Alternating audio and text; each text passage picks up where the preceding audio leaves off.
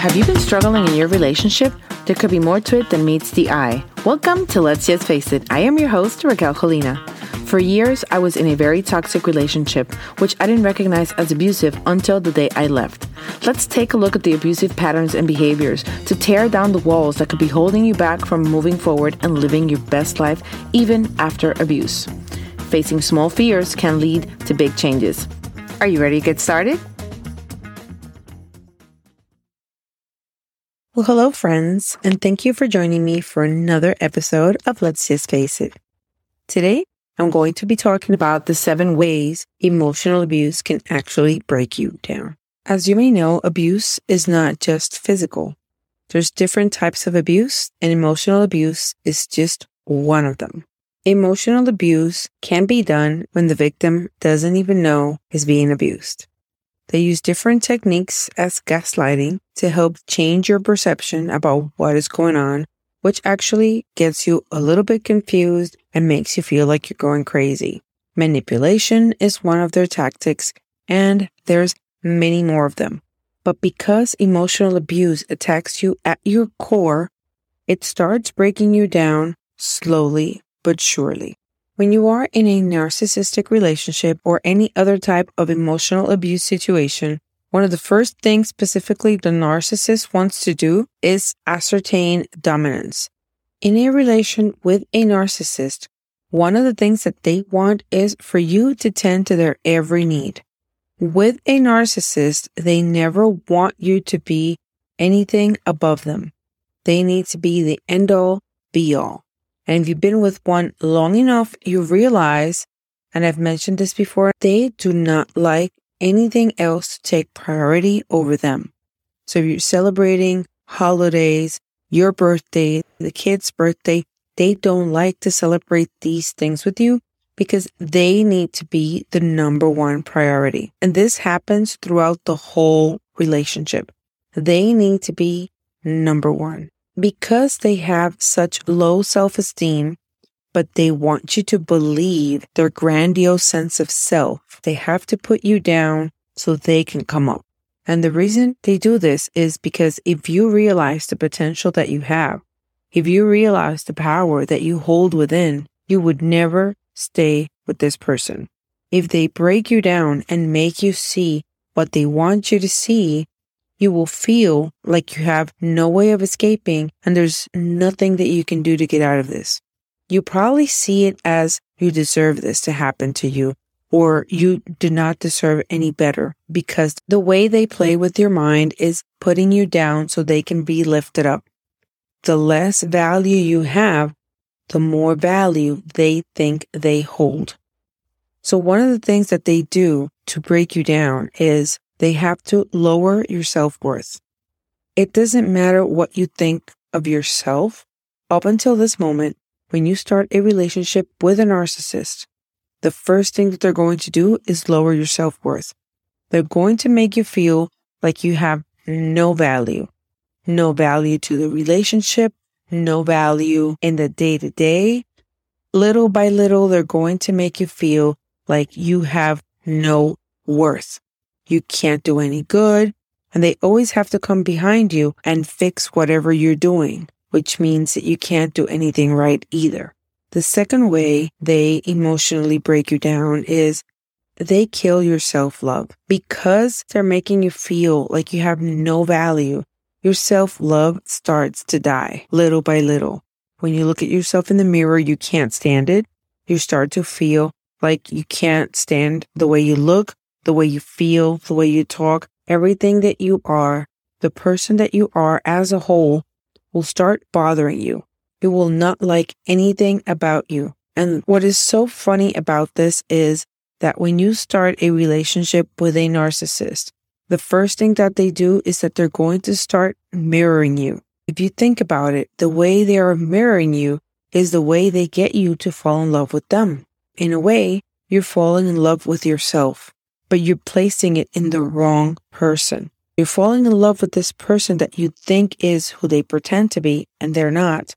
But they're mimicking you, which means that you're falling in love with yourself, but you don't realize it. You don't realize that what you're feeling towards them is what they're making you feel because you feel they are so uniquely you. Like they're made for you because you fit together so well. That is because they're mimicking you, because they're trying to be you to hook you. And when they love bomb you, this is what they're trying to do. But we don't realize that we're just giving our self love away and we're putting it on them until the day you wake up and realize you are in an abusive relationship. You will not find self love inside your relationship. Number three is breaking your spirit because these two are already at an all time low. You start breaking down. Your spirit cannot take all this abuse because even if you suffered from any childhood trauma, or this resembles some kind of other relationship that you had in the past, whether it be a family member, a friend, or another partner, it doesn't matter how familiar it seems to you. In the long run, it starts to break you down as a person. You start feeling like you don't even belong to yourself, like your thoughts are not your thoughts, and you're becoming a person that you never thought you would become. When you start living out of congruence with who you really are or who you want to be, that breaks you down in a way that makes you feel you're not deserving of living. Each day becomes harder and harder to deal with because you are living out of congruence with the person that you were meant to be or the person that you want to be. You need to live in congruence with who you want to be so you can be happy with yourself. Whenever this is not happening, and they will not let this happen, you're going to be breaking your spirit down to almost nothing. Number four, emotional abuse affects your brain. It makes it harder for you to learn. It makes it harder for you to analyze things. And it makes you forget certain instances of abuse. And this is why I have and I keep recommending that you journal. You can do this every day, every other day, every couple of days, or whenever there's an event that goes on between you two, you need to write it down. You need to write a detailed event of what happened, including what you felt, what that meant to you, and what they did. Otherwise, they can use this at any moment and tell you that this is not what happened or that's not what they said, which causes more confusion, which causes you to doubt your perspective and what makes you feel confused. But when you have it written down, it doesn't affect you in the way that it would affect you if you had no recollection or no idea of what had happened that night. Writing in the journal will always help you keep things top of mind, especially when you need to review what happened. Number five, these abusive and toxic relationships create PTSD the emotional or psychological abuse that you suffer at the hands of a narcissist can lead to the development of PTSD. The symptoms of PTSD can vary greatly between one victim and another. PTSD occurs when the experiences of trauma change the way your brain functions. What happens is that your brain is so overwhelmed by the stress that this relationship has caused, the trauma that it is not able to record the traumatic events as having a beginning, a middle, and an end. Instead, what the brain does is it records the trauma as having a beginning and a middle, but no end. So whenever you're reminded of the trauma, you go right back into reliving that experience and it feels it's happening to you in that moment it kind of resets the brain. And once you have PTSD, more than likely you will need professional help. There's a number of symptoms and these can vary from one person to the next. Some people that suffer PTSD relive the trauma through nightmares, night terrors, flashbacks, or even zoning out. So people need to strongly avoid things that happen during the relationship. It could be places, it could be songs, it could be people, anything that brings them back to the relationship. They strongly find a way to avoid it. Persistent negative thoughts or negative feelings. You're feeling lonely, you're feeling angry or sad, where you don't feel good about yourself.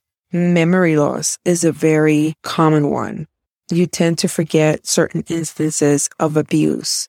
The inability to relax because you have been in the state of fight or flight for so long, You have no idea how to relax, and it seems boring when there is silence or stillness because you're so used to the chaos. This happens a lot after you come from an abusive relationship.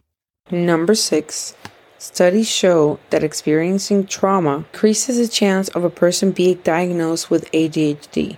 Now, because the trauma and the ADHD have so many similarities between one another, it might be very difficult to figure out if these symptoms come from ADHD or if they come from the trauma itself. Most of the symptoms that we seem to recognize as ADHD are difficulty concentrating, having a poor memory, being emotionally dysregulated, have interrupted sleep, having impulsivity or restlessness, problems connecting with others, and at times it also leads to substance abuse. It is very complicated to understand what is ADHD and what is trauma. Last but not least is number seven. Emotional abuse can also cause physical damage to your body. It is said that emotional abuse may contribute to the development of chronic conditions such as fibromyalgia and chronic fatigue syndrome. Emotional abuse may not even have physical abuse, but there are certain instances in emotional abuse that our body physically feels the effects of being physically abused. For example, if you have a partner and this partner does not want to talk to you, this partner is totally disconnecting from you and is ignoring you. Your brain will actually feel as if you're being physically hit. Even if there is no physical abuse, there's different instances where emotional abuse gives the effects as if it was physically abused. And here you have it. Seven ways emotional abuse can break you down. Beware of how you are feeling and beware of how you're feeling with certain people. Sometimes that is the key. If you don't feel safe, if you don't feel comfortable, if you feel like you're walking on eggshells or your energy is being drained with certain people, analyze who these people are, how they make you feel, and how you feel when they're not around. I'm going to give you a brief summary of what we discussed today. The seven ways emotional abuse can break you down. Number one, lowers your self worth. Number two, kills your self love. Number three, breaks your spirit. Number four, makes learning harder. Number five, it creates PTSD or CPTSD. Number six, ADHD symptoms can show up. And number seven, it can have physical manifestations in your body. If you are new to abusive relationships or narcissistic abuse, and you have no idea if your relationship is abusive, you can go to raquelcolina.com forward slash toxic. I have a free guide for you where it shows you 11 signs you're in a toxic relationship. If you already know that you have been in an abusive relationship and you're trying to work through what you have been through in your relationship, I created the Breakaway Journal. It's a physical book that brings you information regarding the strategies narcissists use in an abusive relationship, but you also work through it. It's called the Breakaway Journal because it's not just a book that you read. It's a book that you work through. It has journal prompts. It has questions and it has spaces for you to just talk about what happened in your relationship according to that specific topic. If you want to learn more about the Breakaway Journal, you can go to thebreakawayjournal.com. If you're looking for ways to connect with me, you can go to raquelcolina.com forward slash connect. Don't worry, I'm going to put all these links in the show notes. So, in case you're driving or you can't write them down, they'll be in the show notes for this episode. And remember, facing small fears can lead to big changes. Don't forget to share this episode time. with a friend or a loved one that might need this information. This way, you will help me reach more people like you. Also, sign up for the email list at raquelcolina.com forward slash email. Don't forget, Facing small fears can lead to big changes. Thank you for being here with me today. Have a blessed week.